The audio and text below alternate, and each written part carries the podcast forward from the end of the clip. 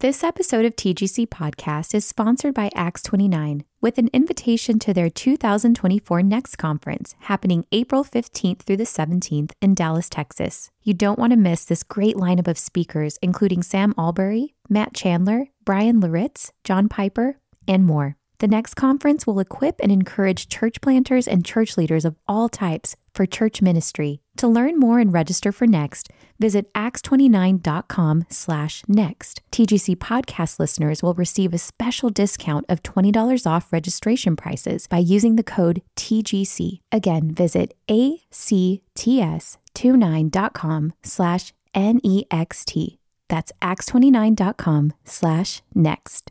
This episode of TGC Podcast is brought to you by Crossway. Navigating the Christian life in a secular world will inevitably stir questions in the lives of thoughtful believers. In Ask Pastor John, Tony Reinke summarizes and organizes 10 years of the most insightful and popular episodes of the Ask Pastor John podcast, allowing readers to quickly and systematically access Piper's insights on hundreds of topics, including Bible reading, dating, social media, mental health, and more. Pick up a copy of Ask Pastor John wherever books are sold or visit crossway.org/plus to find out how you can get 30% off.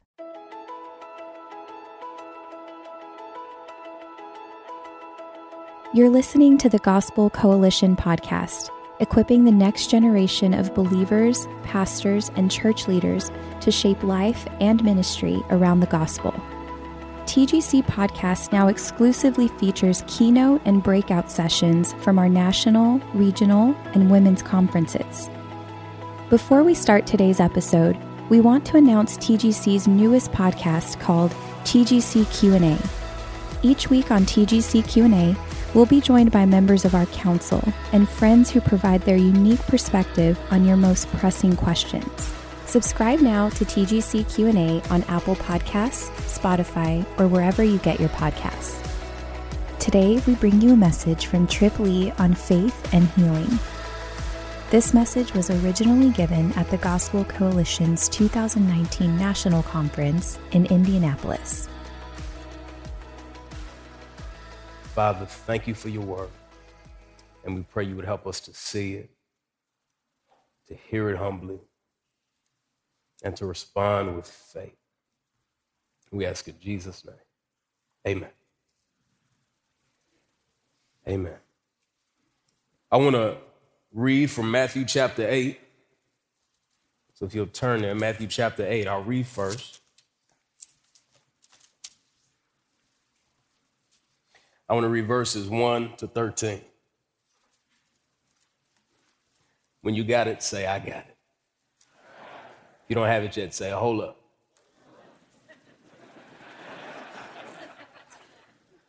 Okay. Matthew chapter 8, verses 1 to 13, God's word says this. When Jesus came down from the mountainside, large crowds followed. A man with leprosy came and knelt before him and said, Lord, if you are willing, you can make me clean. Jesus reached out his hand and touched the man. I am willing, he said. Be clean. Immediately he was cleansed of his leprosy. Then Jesus told him, See that you don't tell anyone, but go show yourself to the priest and offer the gift that Moses commanded as a testimony to them. When he entered Capernaum, a centurion came to him, pleading with him, Lord, my servant is lying at home paralyzed in terrible agony. He said to him, Am I to come and heal him? Lord, the centurion replied, I'm not worthy to have you come under my roof, but just say the word, and my servant will be healed. If I too am a man under authority, having soldiers under my command, I say to this one, go, and he goes, and to another, come, and he comes, and to my servant, do this, and he does it. Hearing this, Jesus was amazed and said to those following him, Truly, I tell you, I have not found anyone in Israel with so great a faith. I tell you that many will come from east and west to share the banquet with Abraham, Isaac, and Jacob in the kingdom of heaven. But the sons of the kingdom will be thrown into the outer darkness, where there will be weeping and gnashing of teeth. Then Jesus told the centurion, Go. As you have believed, let it be done for you. And his servant was healed that very moment. It's God's word.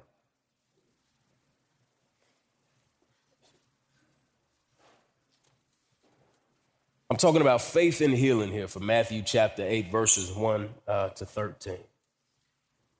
It doesn't take much time living or walking around or observing our world to be reminded that we live in a, in a broken world, a fallen world where things go wrong. Uh, and most of us understand this. I, I do, however, know two people who don't seem to understand that we live in a fallen and broken world, and those two people are my kids. I have a six year old son and a four year old daughter. Uh, please pray for me. Uh, and one of the things that happens, uh, one of the things that they can't handle very well is any kind of disappointment.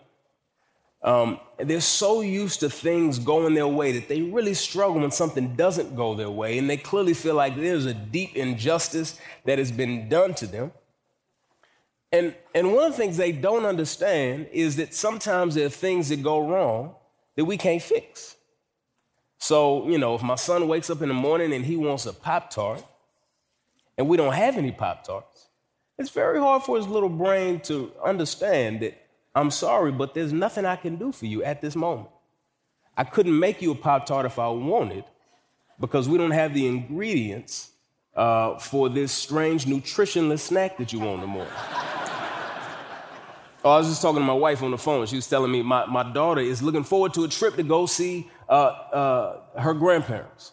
And she doesn't understand that two months is a little while away. So she keeps saying, Hey, mommy, we're going to see our grandparents tomorrow. And my wife keeps saying, No, it's still two months. And my daughter's frustrated that my wife can't speed up time to make it come quicker. And I have to explain to her, Salem, mommy's not a witch.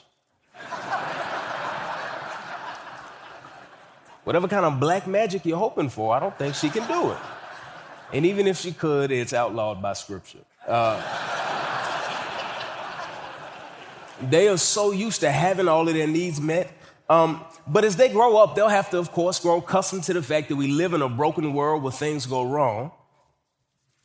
And sometimes things that we cannot fix, some problems that don't seem fixable. And of course, they'll go through things that are a lot harder than uh, time not going fast enough or not having the stuff that they want. Problems that it doesn't seem that anybody can fix them, like a handicap or unemployment or addiction or a broken marriage or even death. Uh, one of the things that's helping them begin to grasp this is my own health. I've had an illness for the past 12 years. Um, and they, uh, when they think of sickness, they think of like a cold that you can get over pretty quickly. And so it's starting to sink in for them um, that this is an illness that there's no quick fix for. Um, that this illness has been with me for a while and it'll continue to be. And it's not for lack of trying to fix it.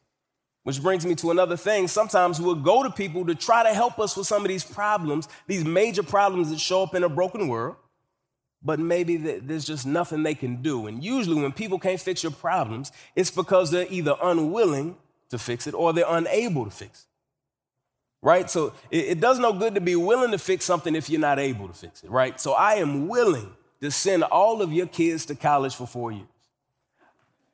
But I ain't got it like that. I'm not able to do that. I'm willing, but I'm not able. It also doesn't do you any good to be able if you're not willing. Comcast is able to fix your cable and internet issues, but they're not willing. I don't know if you've ever talked to their customer service. They are not willing. And if you if you work for Comcast, I'm not sorry. Do better. Uh, uh, I, I, need to stick to my main script. Um, so what happens is, in our text today, we encounter two men who are very well acquainted with the brokenness of our world, and they have yet to encounter somebody who's both willing and able to do something about that brokenness. That is, of course, until they meet Jesus. And so, uh, what I, the reason I think it helps us to, to study this text is when we, when we have this brokenness, we need somebody who's both willing and able to do something about it. We have to approach the right person, as they've done with the Lord Jesus, and we have to approach him rightly. And so, my prayer is that one, we'll both see Jesus as the one that we should bring our brokenness to, and that we'll see in the example of this leper and this centurion the proper way, the proper posture if we're going to have this conversation with Jesus about our brokenness and request that he do something about it, we want to understand who he is and we want to have the conversation in a way that honors him. main thing I want you to walk away with today is that faith is bringing your brokenness to the one who's both willing and able.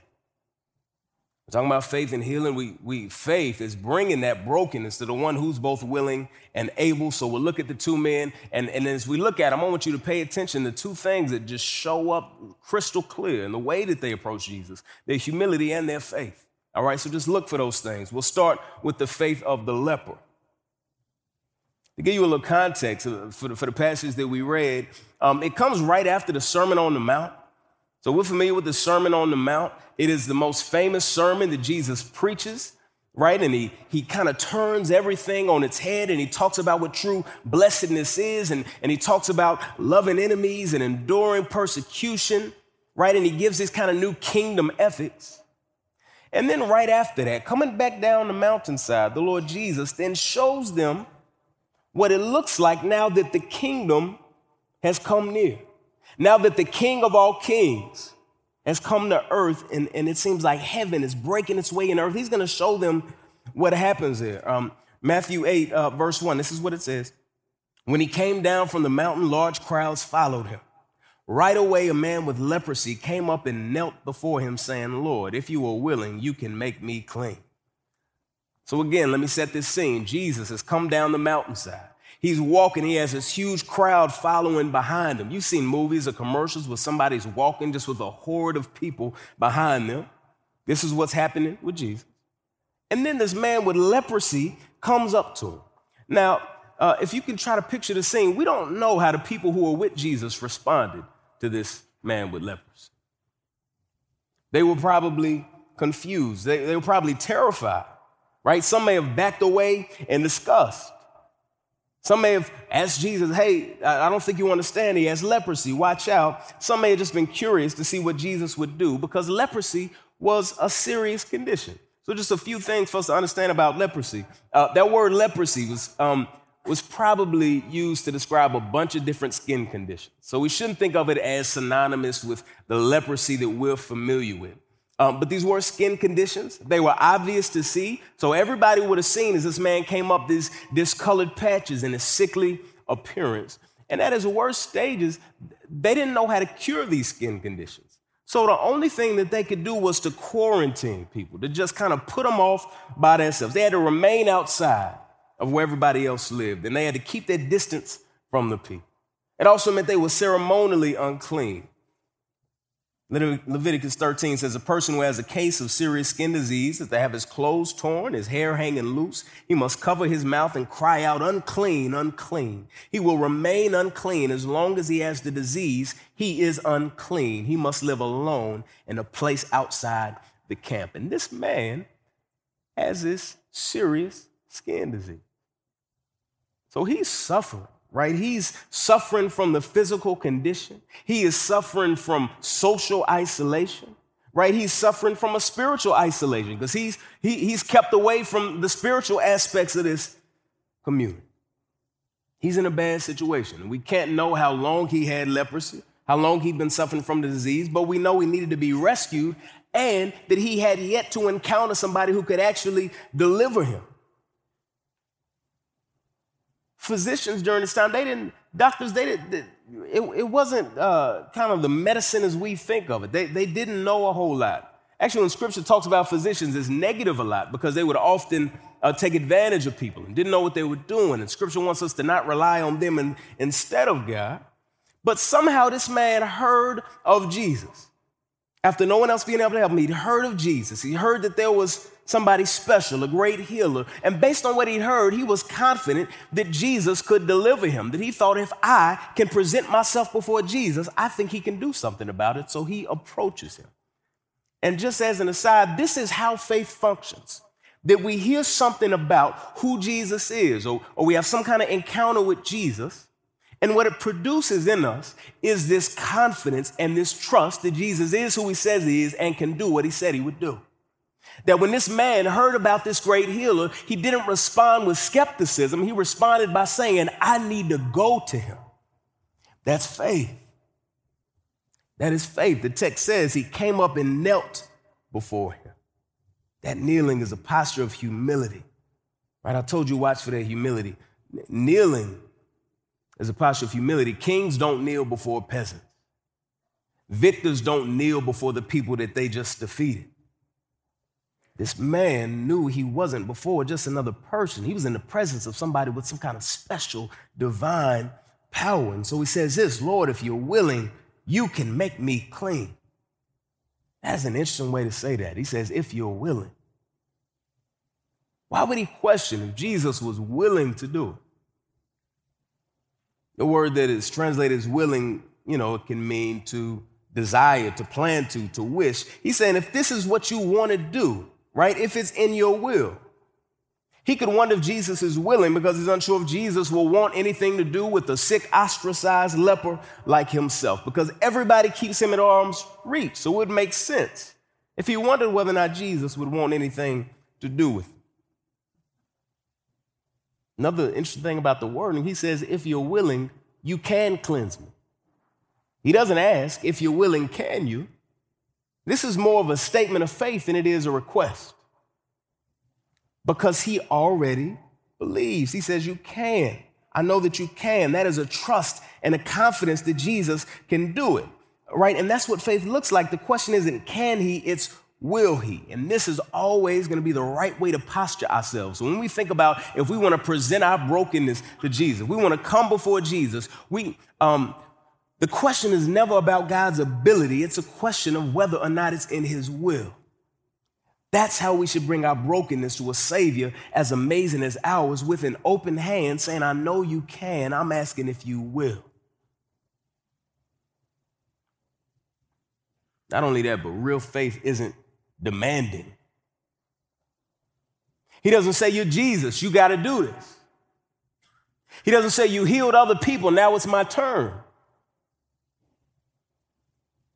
He says, if you're willing, I know you can.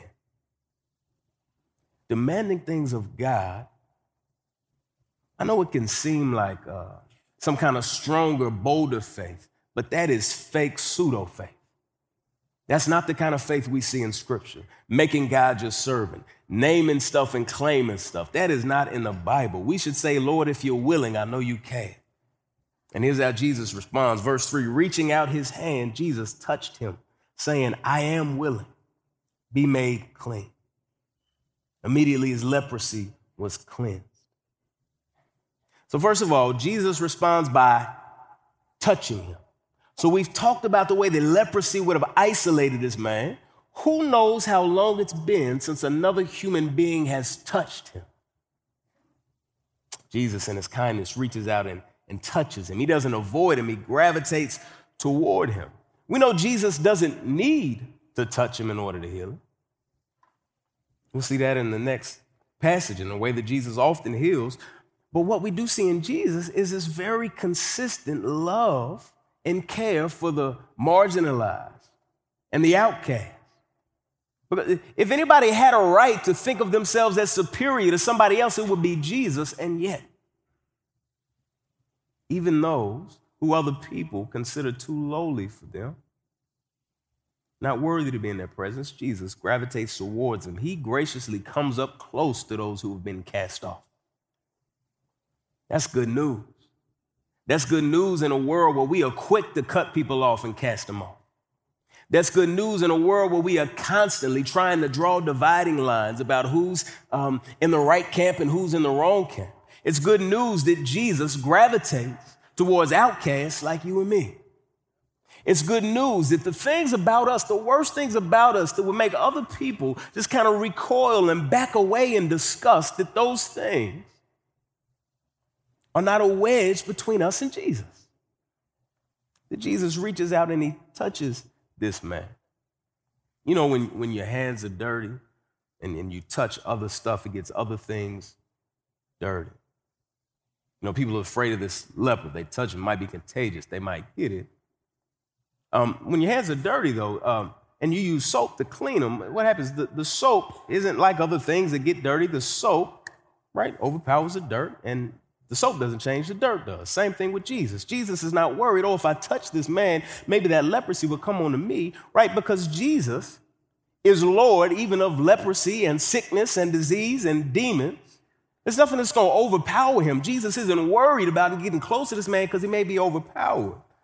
Jesus is both willing and able. His lordship is on display. Verse 3, right? He says, um, I am willing, be made clean. And immediately his leprosy was cleansed, right? So he is willing. He doesn't have to clean, cleanse this man right? He's not under obligation by law. He's not trading goods, trying to get something in return. He's not just worried about his disciples judging him. He does this because he's willing. He does this because he's compassionate. He does this to show who he is. He does it to, uh, to reflect the unique role he has, what's happening in redemptive history. He just says, Be made clean. I read this passage to my daughter last night, and she said, How does Jesus just say things and they happen? And I said, Well, I think you're on to the specialness of Jesus. Imagine if we could get work done that way. We could just be like, hey, work, be done. Emails get read and replied to. Thank you. That would be nice. But Jesus speaks and it's done. We see this at creation, where God says, Let there be light, and there was. When we, the way that we can try to get things done with our words is if we speak to someone else and ask them to accomplish it. The Lord Jesus doesn't need that. He can just speak and it's done. And he says that, and the man is cleansed. And this isn't unique just to this story. All throughout the Gospels, uh, sickness and death and demons flee at the words of Jesus. Jesus is clearly the Lord and the King of all. That you have demons who are terrorizing people who, as soon as Jesus shows up, they cower in fear right? That at the, uh, at the word of Jesus, that diseases that have been uh, terrorizing people, they, they leave.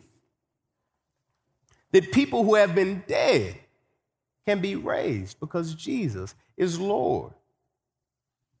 Like Jesus is really Lord. We know that Lord isn't a nickname for Jesus, right? Lord is a title. Lord means master, means boss. He's in charge over all things. And that's why the humility that this man shows is necessary. We don't run up on Jesus demanding that he heal us. We say, God, I know you can if you're willing. So not only does it happen, it happens immediately, right? It says he's, he's cleansed immediately. When we're sick, we take medicine and it takes a while to work, right? Jesus can heal immediately. Same thing happens at the end of the passage in verse 13. The centurion, it says, and his servant was healed that very moment. Things take a while when they're difficult, when we have to chip away at something. Jesus doesn't have to chip away at anything because all of creation is under his command. Verse 4 Jesus told him, See that you don't tell anyone, but go show yourself to the priest and offer the gift that Moses commanded as a testimony to them the kindness of Jesus is going to show up in his whole life, that the suffering will be over and that social and spiritual isolation will be over too. Like this is kind of holistic healing that we see from Jesus. And he tells him, go show yourself to the priest because the priest will, uh, will say, yes, he has been cleansed, no longer unclean. It'll be a testimony. Now, I told y'all um, a little bit ago that I have an illness that I've had for the past 12 years.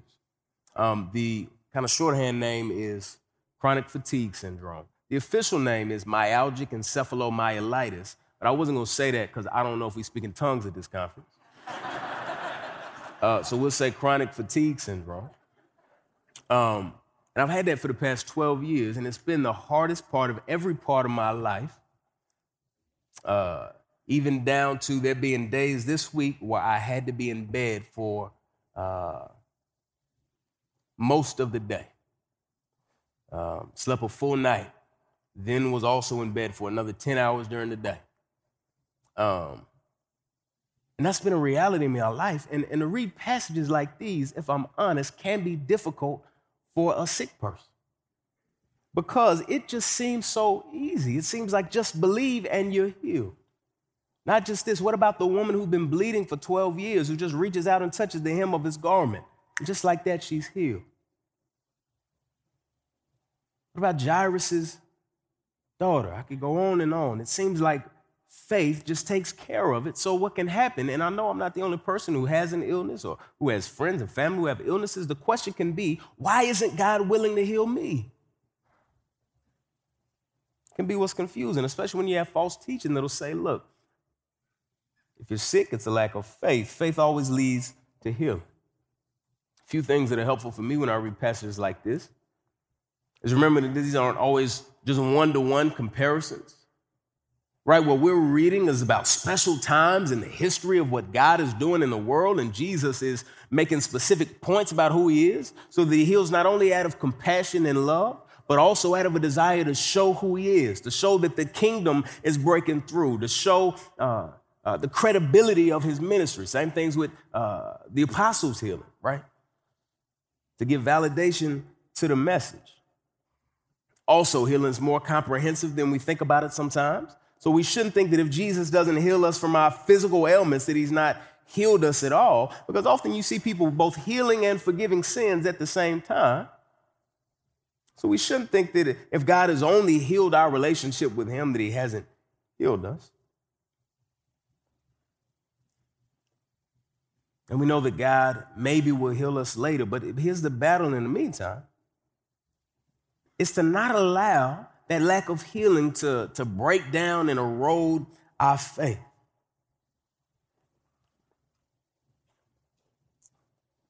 It's a very vulnerable place to have something that you're suffering through that you've asked God to deliver you from that He hasn't delivered you from yet.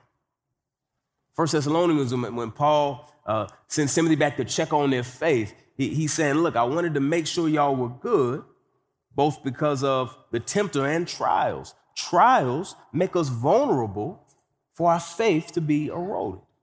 And sometimes that can be immediate because we believe God maybe hasn't been, isn't as good as he said he was. We believe that God maybe doesn't care about us anymore. There's also a slower kind of eroding of our faith, or maybe even without thinking about it, we just stop praying.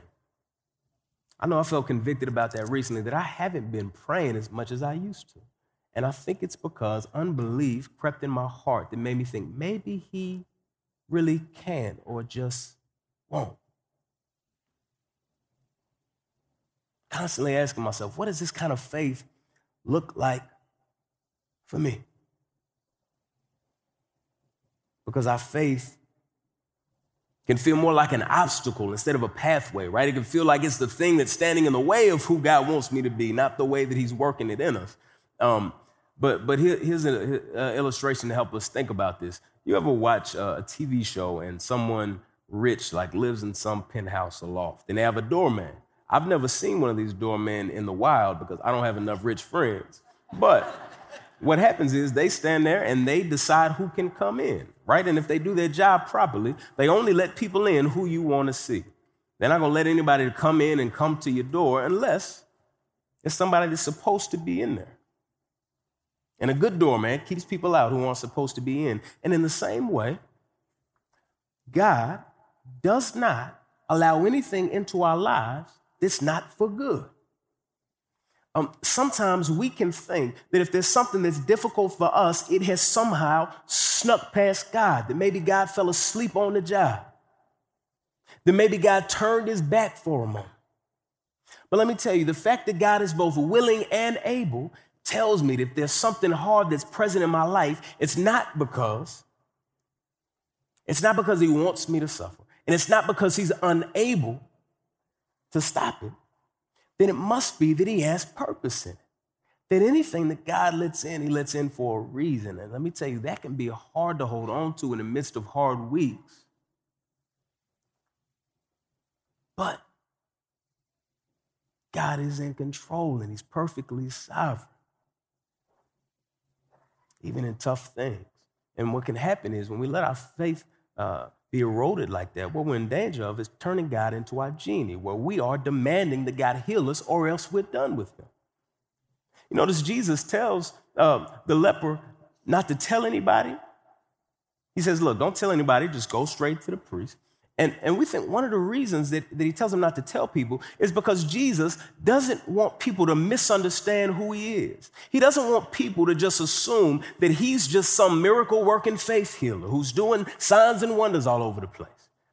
Jesus is much more than some faith healer or genie that would do some of the stuff we want him to do. He is Lord. He is the Son of God. He is the Son of man, right? He is the King of kings, the everlasting one. He's the Word in the flesh. And the mistake that says, I won't hold on to this faith in Jesus unless he does these things for me is the same mistake he's trying to keep these others from. Jesus is not our faith healer, he is our Lord. Last thing I'll say before we talk about the centurion is this is that when we ask God to heal us, if we're in Jesus, the answer that he gives us is never no. It's not yet. Because what we know is that Jesus purchased perfect healing for us on the cross. What we know is we'll be resurrected with new bodies. What we know is it'll do away with all sin and death. What we know is it'll wipe every tear from our eyes.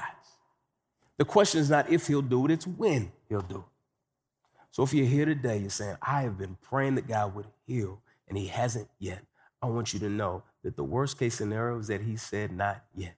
And if he's decided for me right, to deal with this trial for the rest of my life on this earth, then he's doing it for some wise purpose that's for his glory and for my good. But I know that I do have healing to look forward to that was purchased by Jesus. That's not why we come to Jesus, but man, he is gracious to have purchased and promised that to us. Amen. Amen. We should, in faith, bring our brokenness to the one who's willing and able. Faith says, I know you can, if only you will. I want us to also now look at the faith of the centurion. We looked at the faith of the leper. Let's look at the faith of the centurion. Verse, verse 5. It says, When he entered Capernaum, a centurion came to him, pleading with him, Lord, my servant is lying at home, paralyzed in terrible agony. He said to him, Am I to come and heal him? Lord, the centurion replied, I am not worthy to have you come under my roof, but just say the word, and my servant will be healed. So, again, this, this story has a lot of similarities. He comes up to Jesus. Jesus still has people with him, following him. This person is a centurion or a Roman soldier, and uh, someone who maybe had a command of a hundred soldiers right? Roman soldier, so we know he's a Gentile. So another person would seem to be far from God. It seems like he had also heard things about Jesus and what Jesus could do, and it made him want to bring this issue to Jesus. Except this man isn't coming on his own behalf, he's coming on behalf of his servant. But the posture that he has is very similar to the posture of the leper. We see that humility and that faith, right? So he pleads with Jesus, and Jesus asks, You know, am, am I to come to heal him, which pretty remarkable that Jesus is willing to just go to the home of a Gentile if someone thinks that Gentiles are not in God's plan. He said, I, will come to your house and heal him. But the centurion says, I'm unworthy for you to even be under my roof. This is the proper response of somebody who's seen God clearly, a sense of our own unworthiness. Not only a sense of the greatness of Jesus, but also the fact that we're unworthy in comparison to him, right? Isaiah 6, woe is me, I'm a man of unclean lips. John the Baptist thinking about Jesus. I'm not even worthy to tie his sandals. People falling at their feet, woe is me. This is the right response.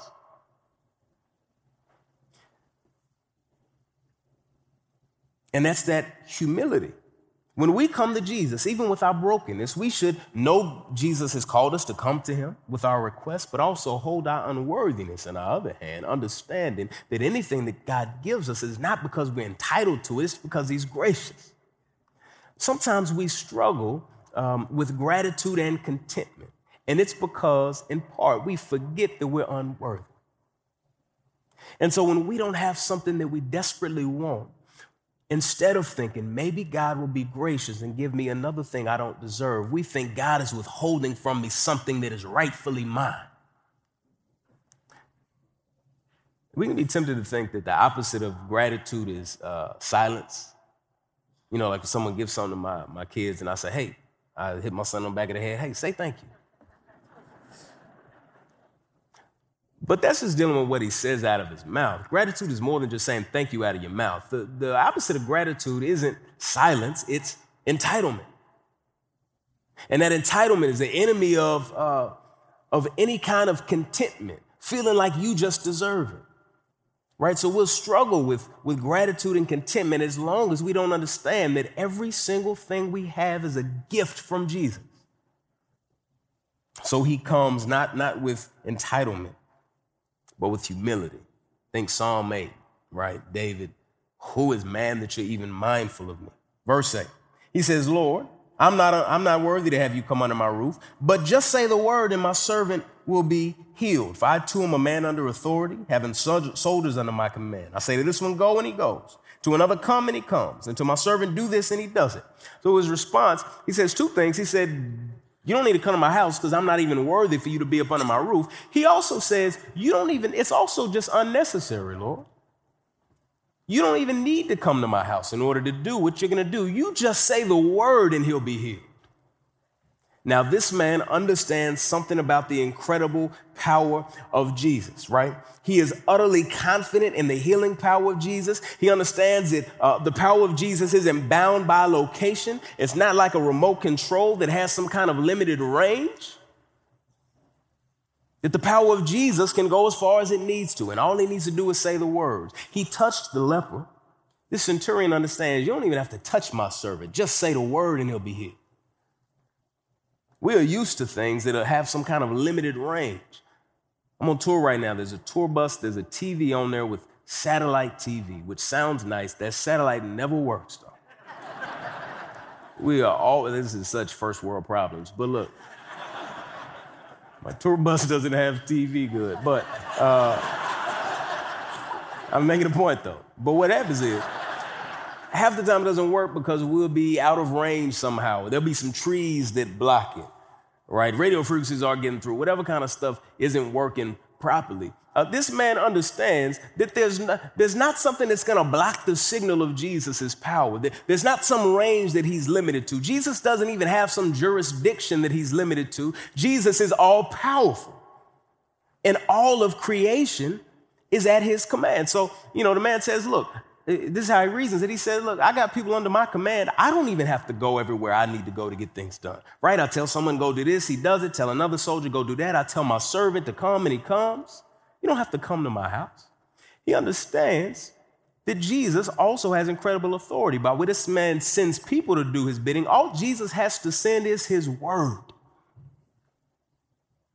The same word uh, that he holds the universe together with, right? And Hebrews says it holds the universe together by the word of his power.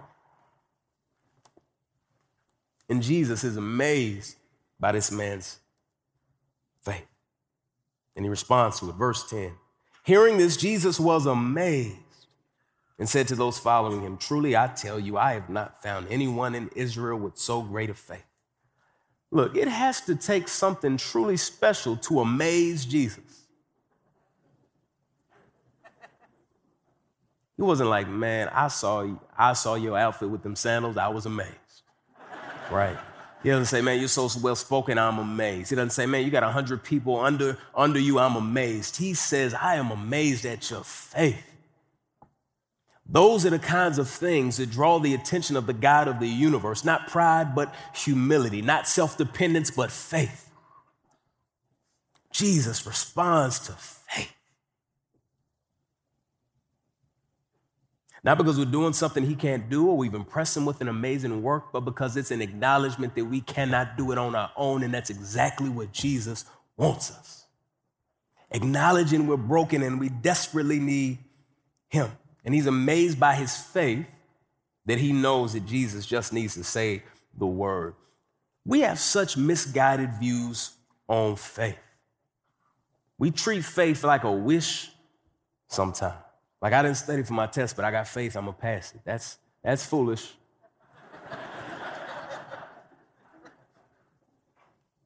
I ain't been going to work, but I got faith, the money will be in my account. That's not faith, that's foolish. The kind of faith that the Bible's talking about It's very different than what we do. And, and, we, and we do that with God too, where sometimes we will just come up with something and say, I have faith that God is going to do that. We demand things of God and, and call it faith. Faith is not giving God an assignment and holding him to it. Right? Faith is believing that God is who he said he is and will do what he said he will do. And if we are clearer that that's what faith is. It's not whatever kind of random assignment we give God, then we will be clear what it means to try to persevere in that faith and hold on to that faith. Some of us are struggling with our faith in Jesus because he hasn't done things that he never said he would do in the first place. And so if we assume that a passage like this is telling us that God will always heal us anytime we have faith, then we're going to struggle. But again, faith is believing that God is who he said he is and will do what he said he would do. For this man, he heard something about Jesus being a healer and he believed that. For us, the way that we feed our faith is going to the much wider testimonies of who Jesus is and who God is. We feed our faith the same way you work on building up, because someone may say, Look, I'm struggling with my faith, or I don't know what I think about Jesus. Well, um, the way that we build up trust with somebody is by looking at their track record, right? So, so um, my wife, I trust her, right? We've been married almost 10 years. I know how she is. I've, I've seen the way she cares for me and my family, right? I've seen all these things, her integrity. I trust her. The way that we are able to see God's track record is right here in this word, where we see God time and time again be nothing but gracious and holy and good and faithful. This is where we feed our faith. This is where we're, we're, reminded what Jesus is like. This is where we're reminded what he's done. This is where we're reminded what his promises are. This is where we're reminded that he's never broken a promise. This is where we're even reminded that he's already told us how everything will end. Spoiler alert, he wins. Right? This is where we feed our faith. So if, if um, even after having put our faith in Jesus, if, we think of our faith only as a one time profession of faith, will still be in danger. This is what happened with the Thessalonians. Paul sends Timothy back to check on their faith because their faith could be in danger. Our faith has to be persevered in. And God will keep us, but He'll keep us as we feed it in His Word. That's how He'll keep us. We treat our faith sometimes like we can just leave it in a corner somewhere and it'll be fine. My wife, um, she loves plants but she always murders them. She's not good at keeping them alive. And so we had to come up with a rule in our house no more real plants.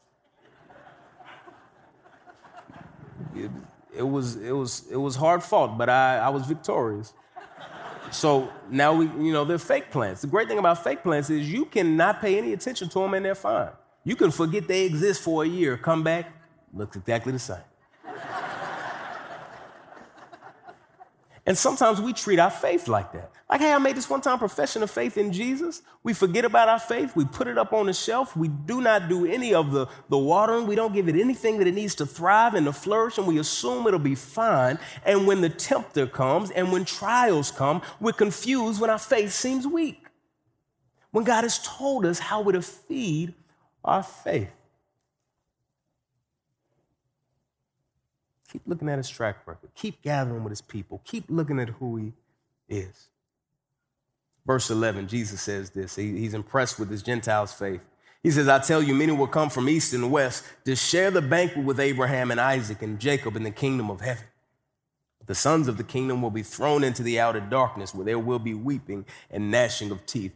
Jesus is saying this, the people of Israel, right, who, who've had all of this redemptive history, who had all this revelation from God, who God has been working with in redemptive history up to this point. He hasn't seen any of them have the faith that this Gentile has. And he's saying if anyone assumes that your invitation to this banquet with Abraham, Isaac, and Jacob is based on your ethnic identity, you are wrong. He's saying the invitation to this banquet is based on faith. Faith is how that invitation gets to you. And he said, people are going to come from east and west. I, I just picture people from everywhere flocking to the Lord Jesus. He draws them to himself. And this faith will be the difference between reclining at the banquet in glory with the patriarchs, with Abraham, Isaac, and Jacob, between being cast into outer darkness where there's weeping and gnashing of teeth. The good news is that the healing power of Jesus is not just limited to physical ailments. We see Jesus forgiving sins. We see Jesus delivering us from bondage to sin. We see Jesus opening people's eyes and drawing people to himself. Even from the east and the west. Look, we, we are in part today an example of the fact that people from all over are going to flock to Jesus. If your picture of eternal glory is a bunch of people who look just like you, you're going to be disappointed when you get there. Because Jesus, in his great power, is opening people's eyes from all over the place. And we were in real danger, all of us, of being cast out into the utter darkness because of our sin, and God will judge us because of our sin. The scripture is really clear that we're saved not by works, but through faith. So Jesus is saying it's those with this faith who will be saved from that outer darkness. Now, I can imagine I know for sure that so many of us wanting to have a relationship with God and wanting to be saved and wanting to have eternal life have tried to go to so many other people and things thinking that we could earn our way there. Somebody else could get us there. We grew up in the church, or I went to a lot of Bible studies. I did a bunch of stuff. I'm a good person. Jesus said, You get invited to the banquet by faith. And you can go to whatever else you want to. It may be somebody who is willing, but you will never find anybody other than Jesus who's both willing and able to save your soul. Romans 5 says really clearly one would scarcely die for a good person, though for a righteous person, one would dare even to die. But God shows his love for us in that while we were still sinners, Christ died for us. Nobody else is willing to lay their life down for sinners who hated them, but Jesus did. He was willing first three chapters of Hebrews talks about all these things in redemptive history and how Jesus is greater than them, how those sacrifices passed away, and that there's one, only one who could provide that once for all sacrifice. Jesus was able to save us from this eternal damnation.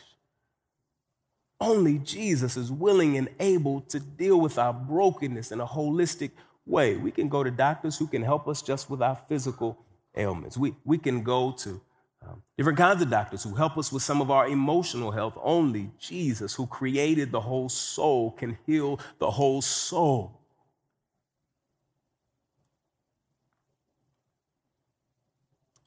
Faith looks like us bringing our brokenness to the one who's both willing and able. I'll close by saying this. Verse 13, he says, Jesus told the centurion, Go as you have believed, let it be done for you. And the servant was healed that very moment. The fact that Jesus came healing, it's proof of who he is. And those last words that he says, let it be done for you, that sounds a lot like rest. He doesn't say go achieve it. He says, let it be done for you. He doesn't say go heal him. He says, let it be done for you. It's good news that Jesus has done the work for us, that Jesus can do the healing for us, that Jesus has done the saving for us, that Jesus did the obedience for us, that Jesus did the purchasing for us, the resurrecting for us, the victory for us.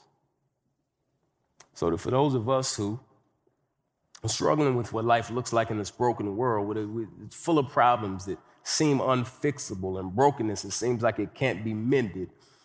The good news for us is we're no longer searching for the one who's willing and able. We know who it is. And if there's something in our lives that he hasn't made whole yet, we're not looking for someone else to do it. We're waiting for the day that he will. And we can rest in that. We can hope in that. And we can look forward to the banquet. Amen. Amen. Let me pray. Father, we thank you so much for Jesus.